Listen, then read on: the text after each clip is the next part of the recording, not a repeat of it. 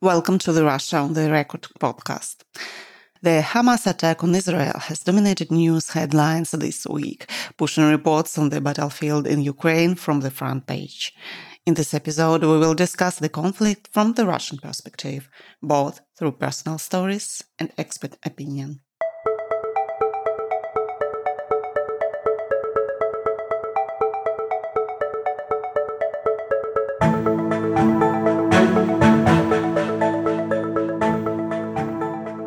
Since February 2022, many Russians who disagree with its government's actions in Ukraine have moved to Israel. Russian propaganda is now mocking the Russians who fled Israel, which is today under attack. We decided to ask those who moved how they live amid the current events, what they think about what is happening in Israel, and whether they plan to leave the country. Meet our guests, Anna and Mikhail. How long have you been living in Israel? So I live around one year and a half. I moved to Israel in May of 2022 and so I live now. And I'm here going back and forth from the beginning of the war of Russia, but finally settled in August 2022. So it's, yeah, it's a bit more than a year now. And uh, which cities are you based in right now? So I'm based in Beersheba. Beersheba is a southern city. It's like one of the biggest cities of Israel and is like 100% the biggest city of the south. So I'm quite close to Gaza, but I'm like in the middle of Gaza and Dead Sea, like if it's make it more clear. So not on the sea, like in the middle of desert. I'm literally after Beersheba ends, uh, desert, Negev desert starts and I'm based in Netanya. That's right on the opposite side. So it's like uh, some 30, 40 minutes, depends on the traffic, north from Tel Aviv. Basically, it's it's the middle of the country, so it's probably the by far it's it's the safest place and far from the border with Gaza. So there's nothing of, of invasion is kind of happening here. Uh, so you moved to uh, Israel uh, after Russia attacked Ukraine, uh, like several months later. And uh, did you feel in Israel here safer than in Russia when you first moved here? I'm from Moscow. Beersheba is different. It's like less populated. It's very quiet. And for example, transport doesn't always work here. During Shabbat, we don't have transport and so on. So I'm like walking a lot because like there's no other option for me but it's not far comparing to Moscow. And I always walked like in the night and I couldn't understand if it's like safe or not safe. So this is was like for me, I realized that it's just generally more safe here and I can relax. And like generally, yeah, I feel so much safer. Like I'm not very concerned, like when I'm walking around in the night or not. And uh, so generally I feel very good here. It's like learn to not be scared of police or army. Like, of course, there is a lot of army guys and like uh, police everywhere. And so, yeah, I learned to be that, to understand that they're not like, um, so I, I don't have to worry around them. Yeah, you were used to um, seeing police as a danger, as a potential danger in Russia, and so in Israel, your like attitude, your perception of police changed, uh, right? I actually hear this or kind of this question a lot during those days, and some people are saying that like, oh, kind of poor you, you moved from from the war here to the war there, but there's a huge difference because I was not moving from the any let's call it physical danger. So at the moment when we left uh, Moscow, which was the final probably was in September of 2022, there were no drones flying to Moscow. There were no, I don't know, any I think that there were no any attacks on the territory of Russia. So there were no physical threats but the feeling as is very different and i think it's different because here you understand that this is the society which kind of lives by the rules so you have the means to protect yourself and if you don't break the rules of the society then it's okay. Nothing's going to happen. And in Russia, of course, recently the feeling is very different. You cannot say whatever you want. You cannot do whatever you want and so on. So this what gives you the security. We were moving to Israel. We knew that there are terrorist attacks here and it was obvious. We know that it's not massive now, but our friends who live here were telling us that look, you have to be aware that at any time there can be a bigger conflict and there can be some shootings or bombs or something. And we said, yeah, we, we know that, but anyway, the feeling is different. And this feeling of security comes not from the fact that you can be attacked or not. It comes from the fact that you can do something uh, about it. You have rights as a citizen. That's the important thing. So you moved uh, from Russia to Israel for the human rights, if I may say so. For me personally, this was one of the pieces of the puzzle also. But I moved, uh, let's say, taking a bigger picture and a bigger perspective into consideration. So I feel that Russia is moving in a very wrong direction now. And I have three kids, so I don't want them to be raised in that atmosphere. And I see that, okay, the Israel is a country which has lots of its problems and in difficulties and so on. But the direction it's moving to is very different. I'm in my 40s, so I have the feeling from Israel right now the same like I had in Moscow in 1990s. Everything was bad, but everything was developing very fast in a very good way. So you just felt that wave that the country is, is going towards the democracy, better living, and so on and so forth. And now it's it's the opposite, unfortunately. Yeah, I want to agree. And it's like it's a human rights issue, of course. But yeah, it's like we're going from like, for myself from dictatorship to democracy. This is like the bigger picture for me. First of all, I can be disagree with government here, like police support the protests. I can not like run from police during protest or something like this. And uh, I can vocally, openly say whatever I think about every government representative here. And it will be all right. And I can do it like anywhere. How did you spend your Saturday and Sunday when the attack of uh, Hamas started? Did you expect anything like this could happen when you moved to Israel? So I expected like rockets, bombs, and I faced them before in Beersheba. It's not the first conflict. And I talked with my friends during the night from like Friday to Saturday, just like absolutely normal talks. And so I didn't go to sleep for a very long time. And then I woke up like at 10, like 6.30 or 7, I don't remember, from the siren and I didn't expect it so much. I was like, is it siren? Like, am I hearing it? Like, is it correct? And then I even come to the window and I'm like, where are the people? What are they doing? But then like so this is like bad. Like you shouldn't go to the window. Like if you hear siren, like you have to be very far from the from any glass. So I was like, oh, what are you doing? So then I'm just without anything, without even shoes, going outside to the safe zone. And then I see my neighbors, and uh, then I realize, oh yes, this is siren.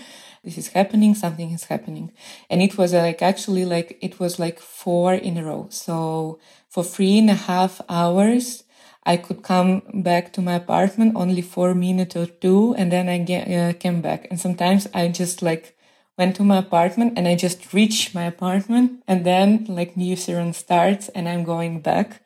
And uh, so we all spent uh, all this time. Like I'm really glad that like I live alone and I'm really glad that uh, I had my neighbors with me. It was actually the first time I met them and a lot of them actually Russian speakers because like their parents are from Soviet Aliyah. I don't know where exactly from. So I met their cats as well. It's so they're very nice. They always take their cats with them, like all their pets. but, and then I realized that there's like people break through. So it's not only like rockets. I started to say that people break through. There's like some terrorists in some cities, but we don't know which one. And where the southern city. So I kind of like, I don't know, And if like rocket will bomb my building, like I need to run outside. But if I run outside, will I meet someone there or not? And I was like just so scared because I didn't feel like, like I'm in between of two dangers. So it was hard. And, uh, then during the day, I started to realize what's happening, hear the news from the festival and everything. So generally it makes me nervous, of course. So I'm just every day now I'm going back to sleep and I always prepare myself to wake up from siren. And this is how I'm living. I can't do much. I can't like focus on a lot of things. I'm just like aware.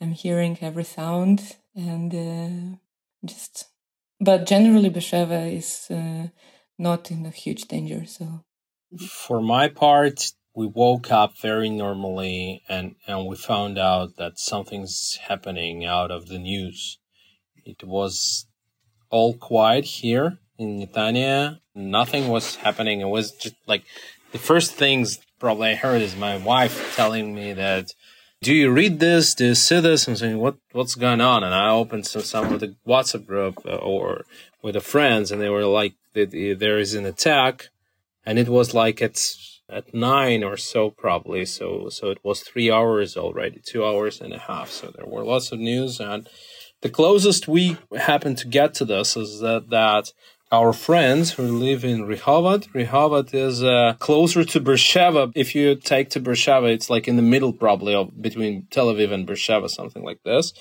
And they also had this uh, had this missile attack, and one of the missiles, uh, and they were hiding with their kids in Mamad. Mamad is a bomb shelter, which is in in the newly constructed houses. It's right inside your apartment, a special secure room with a steel steel walls and, and a thick steel door and steel blinds. So you just close it down and you're secure. And they were staying in, in this one, and the, the missile actually struck their building, not their apartment, but their building. So they had the the windows were broken. I think one of the doors in the apartment were like thrown away because of the wave. They have two kids, and also she's pregnant with a third one.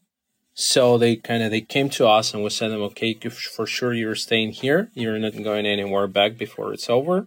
Yeah, indeed, they were kind of shocked. Of course, it was obvious that they were like, I mean, they were holding themselves, but but they were in shock because it's it's the very different thing. I I can understand it when you hear the siren and it. Personally, I experienced it a couple of times before. I think in the middle of this year there were some attacks and and I was caught on a, on a highway. And I was like looking up and seeing the anti-missile rocket hitting the, the rocket and the people drawing uh, to the side lanes, stopping the cars and running. So I can understand that it's really, I mean, it's very different from what you see in it, uh, of course, in the news when you are personally in this and you hear these things. And so, yeah, but this is, again, coming back here in in the center in Netanya, everything is, is smooth. We so far we didn't even have any warnings or something. So, how do you feel now? Do you feel really stressed and scared, uh, or what is going on? I am. so, but this is like a difference. Um, yeah. But I know, like, I have a friend, she lives like in Herzliya. Herzliya is like in the middle, in between of Netanya and Tel Aviv closer to Tel Aviv, but still it's like northern part. And so she was like, maybe you know, you want to come to me. And I'm like, I do want, but at the same time, I will not take a risk to go on this road, like in between of south and uh, middle, because there's like a lot of roads, uh, rockets right now. And uh, we don't know like where terrorists are on this territory and like what they doing. And uh, I will just not take this risk. I know that like the safest thing is stay in my apartment and this is what I'm doing. But uh, yes, I'm nervous, but there is some help and support that like people offer, people from Israel as well, as like some of my friends, my therapist offered me an extra session. it was very nice of her. So yes, I'm worried and sometimes I'm worried about people who worried about me. But generally, I feel like to be in a bigger city like Netanya or Beersheba right now is better than to be in a smaller city. So I think smaller city is the one who is in danger. as for me, I can kind of try to compare the feelings which I had back in 2022 when we woke up on 24th of February to find out that Russia started an invasion and uh, this was a bigger shock back then. So I'm like, I have lots of emotions. I'm really sorry that so many people died. I'm really sorry that, that innocent people were killed. You have it, all those horrible details on the news, and it makes me sad. On the other hand, I really want to do something uh, and kind of something about it. And here is the big difference, you know, also from Russia that you actually can. Like just today we donated some some stuff. They are gathering the the things for the families from the south who were forced to leave. You can donate to, of course, we donated some funds to the organizations. We donated funds to MADA and, and, and things like that. So we also wanted to go and, and give blood, but turned out that there is, there are huge lines of people who are there. So they cannot like, they cannot take it. And they say, no, no, no, we don't like you know, they are picking, they're saying, okay, we need this type. We need, we need the, the people who were already donors and things like that. So we don't need to perform the checks because there are crowds of, of people who want to, you know, to, who want to help and support. So, of course, again, mention that we don't have any anything close to the sirens or missile attacks here in Netanya. So I think it, it also plays the role. But yeah, I was, uh, I don't think I was, I was in shock. Other emotions prevailed. And I want to add, which is like what makes, like, give me hope and like, it just like how people willingly like helping some of the help that, uh, was mentioned, it was like organized by people itself, like things like help for army, because of course they mobilized a lot of people and there wasn't like enough supplies for them. So people organize by themselves, telling what to bring, people bring it, and it's like thousands of people. So people who mobilize, they're not just randomly mobilized, it's people who like stay in reserve. Is it called like reserve in English? Yes. So they stay in reserve. They always like train and so on. So they like agree to be mobilized if it will be needed. Like this like indifference as well and they trained. And so they all who are like in reserve they started to call themselves to the like to their like army units and ask if they need to come or something. So people very united now and they're very brave like generally and that gives me a lot of hope and a lot of like i don't know sentiments crying when i see how people getting together and um, trying to help each other. There is like people who offer their homes for people who need to leave the cities that was under attack from terrorists and so on. Uh, lots of Russians moved uh, to Israel during the last months.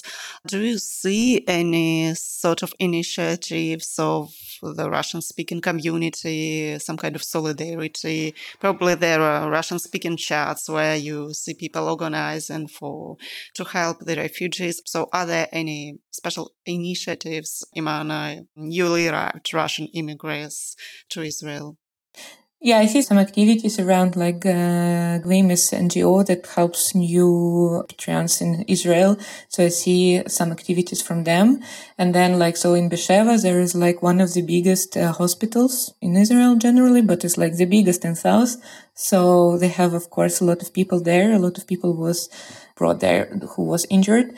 So people like writing everywhere, like in Russian speaking groups, like, how can I help? I have like medical degree, but I don't really have like Hebrew or like I have Hebrew, but I don't have medical degree or like I have everything. So people trying to help, even people who knew repatriants. So it's like harder for us to find the information, like anytime we need information, but still people trying to find it, trying to find how they can help, what can they bring, and sometimes asking even such things like translations and so on, and people who know Hebrew, translating instructions and so on, helping with elderly people who survived Holocaust to have, uh, they need special help and something like this.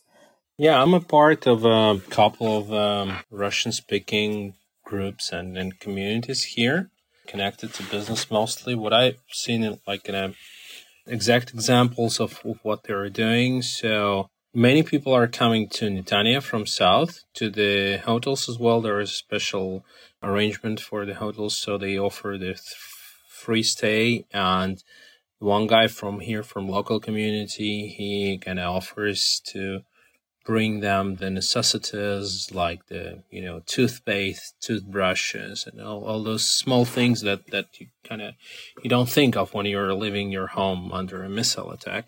The other people they are organizing so there is a local um, israeli but also russian speaking guy. He is operating several apartments in tel aviv so they are arranging the thing to move families uh, there and the, the whole community where, where we are a part of is like supporting this and saying, okay, we'll cover your expenses and we will, I don't know, provide them with, with some, some help and, uh, again, all the necessities they need and things like that. So yeah, the people are not only just, you know, kind of talking and saying, okay, everyone is trying to do something or at least, the very least donate some money or maybe take a part of in actual help. So, are you considering leaving Israel because of these events? For me, it's mostly like I would want to go, but not like leave the Israel. But I just want to go and hug my brother like very much right now. And he lives in Europe. But I would do this. I would just go and yeah, hug some of, of my family. And for me, there is three kids who, who depend on me. I wouldn't say that my wife depends on me. She's not, but she has a casting vote probably in, in this. But as for me personally, I wouldn't go anywhere. I would prefer to stay. I would, even if there would be some, I don't know, missile attacks or if the thing would be hardened and tightened. Anyway, I don't feel like running. And I think that this is because I have a strong and deep feeling that the Israel is absolutely right in this war, and the Israel is protecting itself. And I want to be on the Israel side, and I want to support the country as much as I could.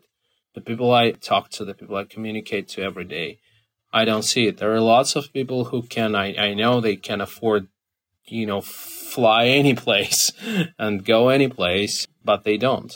So they stay here because they feel so.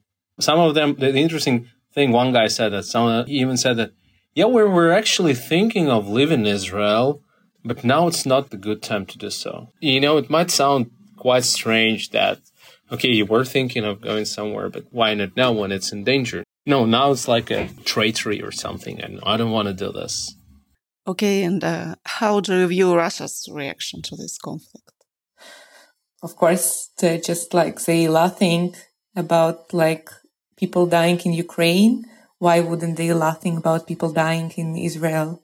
I don't want to make any assumptions why they do this, but of course they don't do what they should. So Russia is probably any state should come up and say that we're against this uh, terrorist attack which happened uh, on the territory of Israel.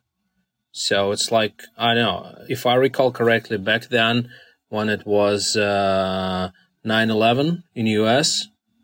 I think that President Putin was the first one, or among the first ones, who called to the U.S. president of that time and said that we will help you. We know how that terrorism is a great threat, and so on and so forth, and showed all the ways of, of his support. And what happened during those 20 years? It's absolutely the same as a terrorist attack. It's not a military action, but I don't hear that from Russia that they, I don't know, they're summoning the Security Council of the United Nations to discuss this and to make a resolution against Hamas or against Hezbollah. So, no, they don't do anything, and that's bad because I think that Russia, no, I don't think, I know that Russia still considers Israel a neutral state or a friendly state. So why don't they do that? Yeah, what I meant mostly about like the publications because, as, of course, as we know, there is no free media in Russia. So like the publications that was made in, you know, official channels and so on. This is just like media field in Russia. It's very disgusting. And uh, you still uh, probably have friends, relatives uh, who are living in Russia. What was their reaction? Uh, do you talk to them? How do they react uh, on what's going on in Israel right now? I have a lot of people who left Russia also, but in different countries, and I have people who stay there. So they're mostly just worried about me. I don't think that there is like a huge opinion. I mean, they're just like, from Russia, they're like, just come back, or like everyone just writing like, come to us, come to us, come to safe place, fly, I don't know, to this country, to that country, no matter where they are. So everyone just like worried and want to offer you a safe space. Yeah, but to fly, I need to reach the airport and I will not go this road, as we already discussed. I got a lot of support. Lots of people reached out of course, the closest friends were the first ones, but also some of the people with whom I probably didn't talk for, I don't know, several months, for some maybe over a year. They all texted, they all asked, How you doing there? How you holding? And, and then what's actually going on? Is it really that bad that it's shown in the press and so on and so forth? So everyone was asking what's going on and everyone was showing their support. So I, I really think that lots of people in Russia do care about what's happening, and I really feel that lots of people in Russia do believe and do know who's right in this conflict.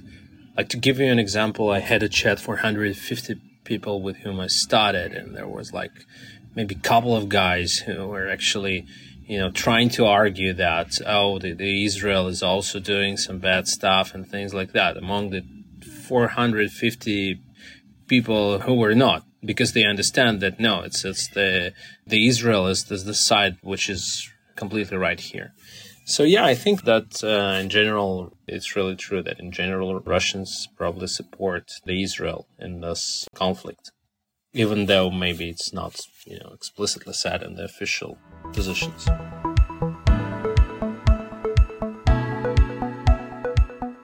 I just generally want to uh, say that I moved to Israel, like I decided to move to Israel before the war started, like before Russian-Ukrainian war started. And I moved like after and much more faster than I ever planned. But, and I will always be very grateful to Israel to make it possible for me. So I wouldn't choose this decision. This is like, it was my very happy one year and a half in Israel. I found a lot of nice, amazing people and like a lot of nice, amazing things here. I still here. I still love Israel. I still love people and I'm planning to build my future here in terms of uh, the decisions and so on. So I would maybe want to be somewhere, another place, even in Israel during this, but I still want to be like an Israeli person during this conflict. What I can reflect on is that probably here you understand what really patriotism and what really patriot is. Because in Russia, unfortunately, the patriot is someone who supports the state. And here, you got instantly the feeling that the patriot is someone who supports the people of that state. So the state doesn't matter that much. The people, that's who matters. And here people really support each other. And this is what's indeed the, the patriotism. When you see how the people support their army, how they support each other, how everyone is ready to help, and so on and so forth. And this is what actually makes this country unbeatable, I think. Yeah, I totally agree.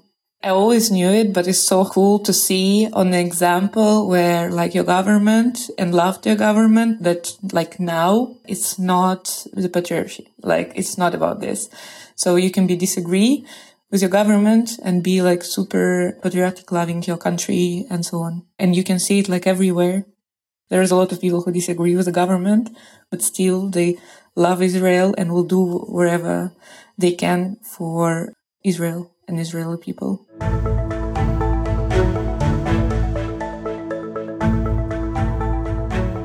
As you've heard, the Russian authorities' stance on the conflict does not inspire support among Russian experts. In the second part of this episode, we decided to discuss Moscow's position on this conflict and whether the escalation of the Israel Palestine conflict could benefit the Russian authorities. Joining us is Ivan Klyszcz, a researcher of Russian policy at the International Center for Defense and Security. Ivan, uh, how do you assess Russia's reaction to what is happening now in Israel? I think overall, Russia is making the most of it, trying to navigate a complex situation, trying to find a way to advance its diplomatic and political goals through the new situation in, in the Middle East, inside of Israel specifically. I think we can look at specifically what Russia appears to be doing. And of course, there's a lot that might be going on on the background, but uh, at least some things have become more or less clear. First, the most overt element is, of course, Russia's diplomacy. Here, I believe the most kind of conspicuous and revealing moment was the meeting between Foreign Minister Sergei Lavrov and uh, Secretary General of the Arab League. Most of all, they didn't come out with an ambitious agenda for the ongoing fight, but they did signal a sort of alignment, a type of being on the same page, let's say, between Russia and the Arab League. And I think that that is a very important message that Russia wants to portray, that it is standing with the Arab opinion, which in turn does not, of the Arab states, I, I should precise, that in turn does not side with Israel. If you look at uh, reactions of countries across the world, the Arab countries, Arab majority countries have either called for ceasefires or stayed neutral, so to speak, or have outright pronounced themselves in support of Hamas. So Russia is taking a position with the Arab League, which in turn aligns Russia to the broader Arab position. When it comes to another element that I think is important to highlight is disinformation. Right now, looking at social media and the proliferation of actors and the difficulty to attribute disinformation campaigns it's hard to really assess that conclusively at this stage. But there's clearly a, an attempt to discredit Ukraine by involving the current fighting in Israel. In particular, the Center for Countering Disinformation in Ukraine has identified an attempt to, let's say, pro Russian narrative that attempts to connect the weapons used by Hamas to some alleged Russian deliveries. Western weapons captured by Russia and then delivered to Hamas. And Western weapons sold by Ukraine directly to Hamas, even still. This is part of a narrative of, of suggesting that Ukraine, that the weapons deliveries made by the West to Ukraine are filtering out and reaching terrorists. So there is this disinformation element going on. And I think this is these are two elements that kind of relate to Russia's broader policies in the Middle East and kind of broader policy priorities right now. Russia's President Vladimir Putin also said that it's actually fail of uh, the U.S. Uh, politics uh, on the Middle East, and uh, that uh, the objective of creating a Palestine state uh, was never fulfilled. Was it predictable such a statement of Russian president?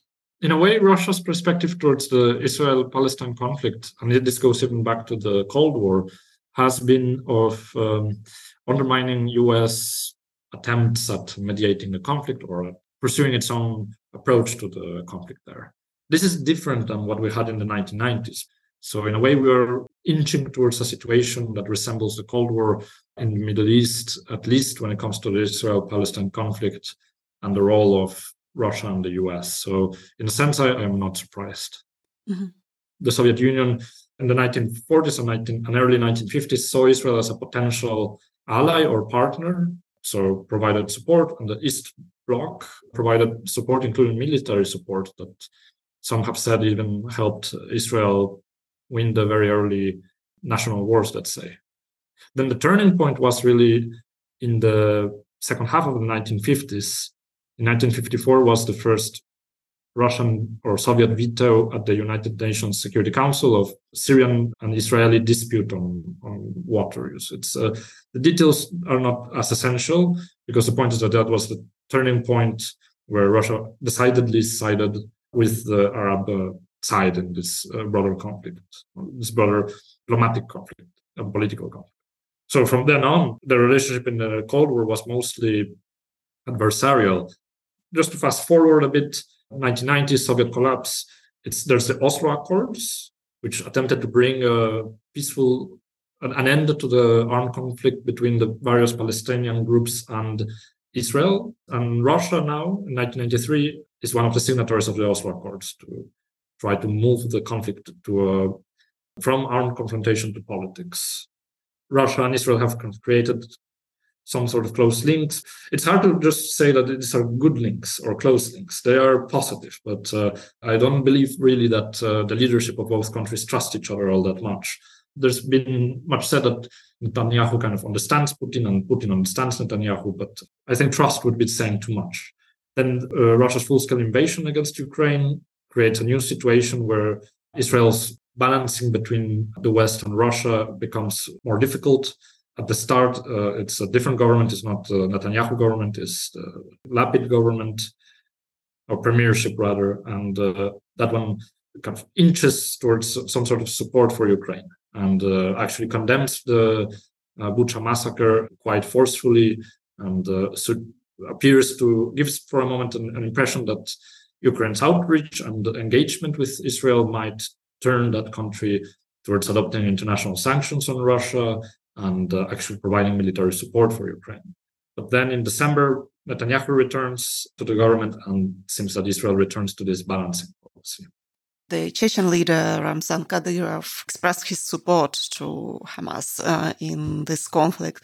Do you think that uh, this statement might also influence the relations between two countries, uh, Russia and Israel? Is uh, Ramzan Kadyrov treated like seriously in Israel by the Israeli officials? Yeah, um, on the one hand, I want to say no. Kadyrov has you know, this reputation of being very outspoken on international affairs and sometimes expressing views that are very, very much his own. But that said, he is, after all, the term is very kind of inadequate when thinking of Kadyrov, but after all, he is Russian official, Russian public servant in a way. Of course, in factual reality, he's a warlord that has his own almost fiefdom enabled by by Putin and the Kremlin. So he is kind of an official, and so what he says when it comes to this, especially highly sensitive topic, will be noticed in Israel and will probably be noticed also by the Kremlin and how it diverges from the line that uh, the Kremlin is uh, pursuing.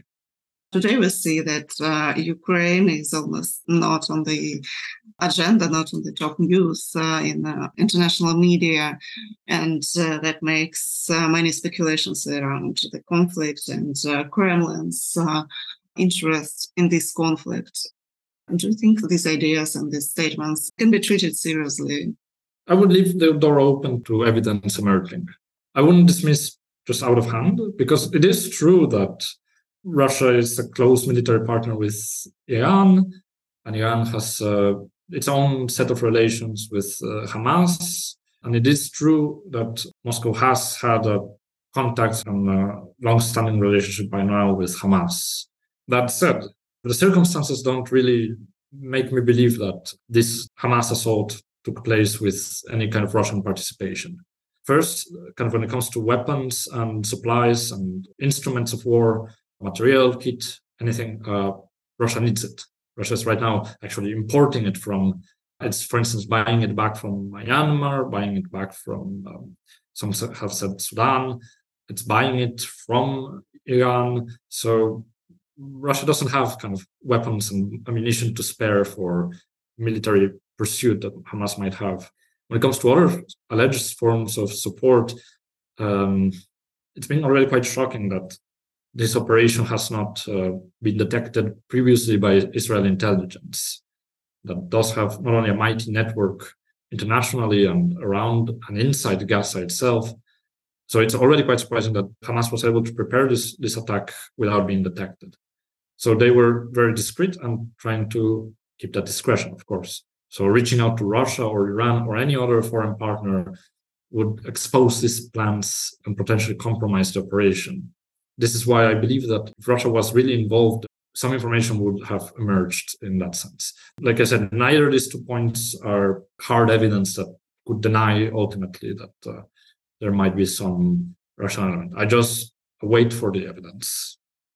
Do you have like hypothesis how this will affect Russia's war with the Ukraine?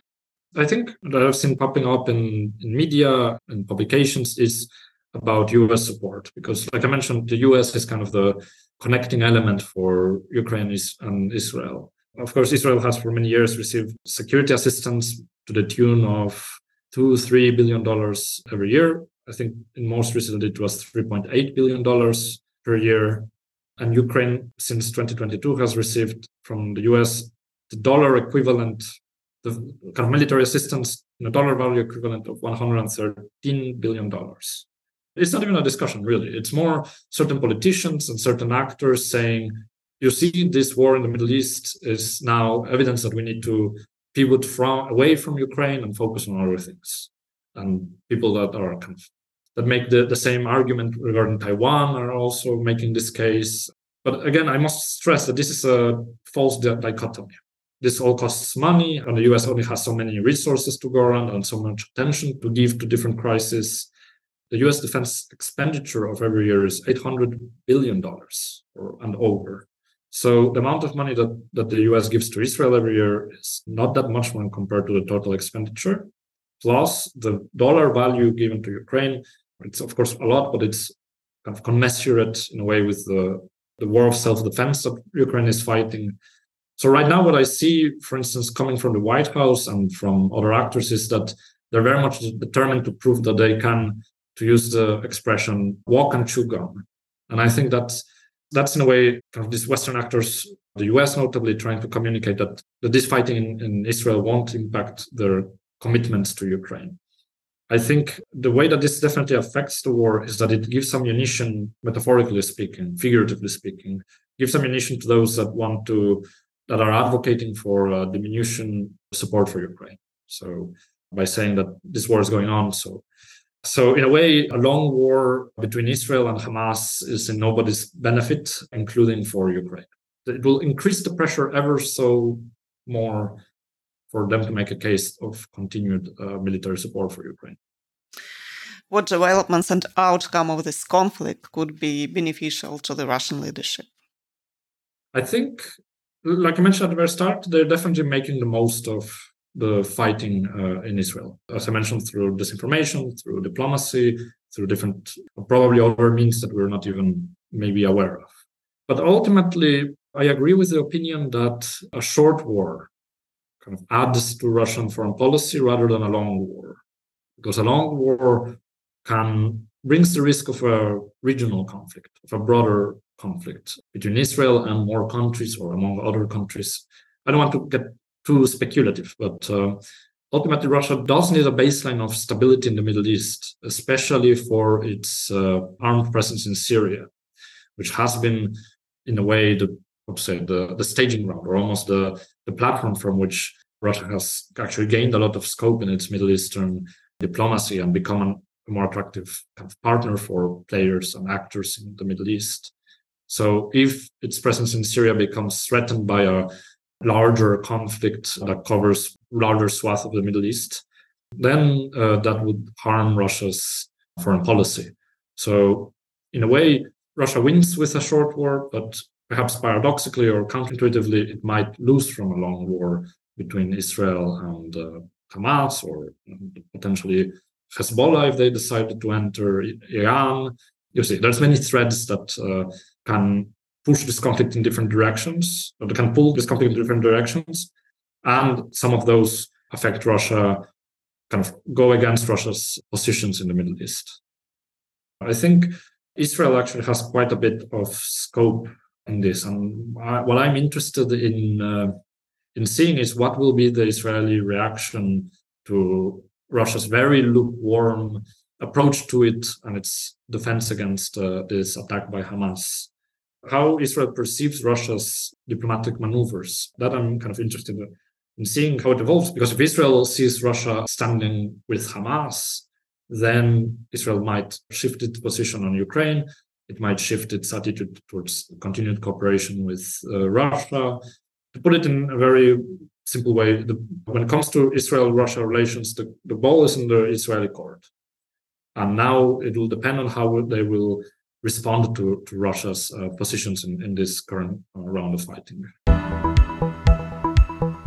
That's all for this episode. Be sure to subscribe to our podcast so you don't miss it. Thank you for listening to Russia on the Record.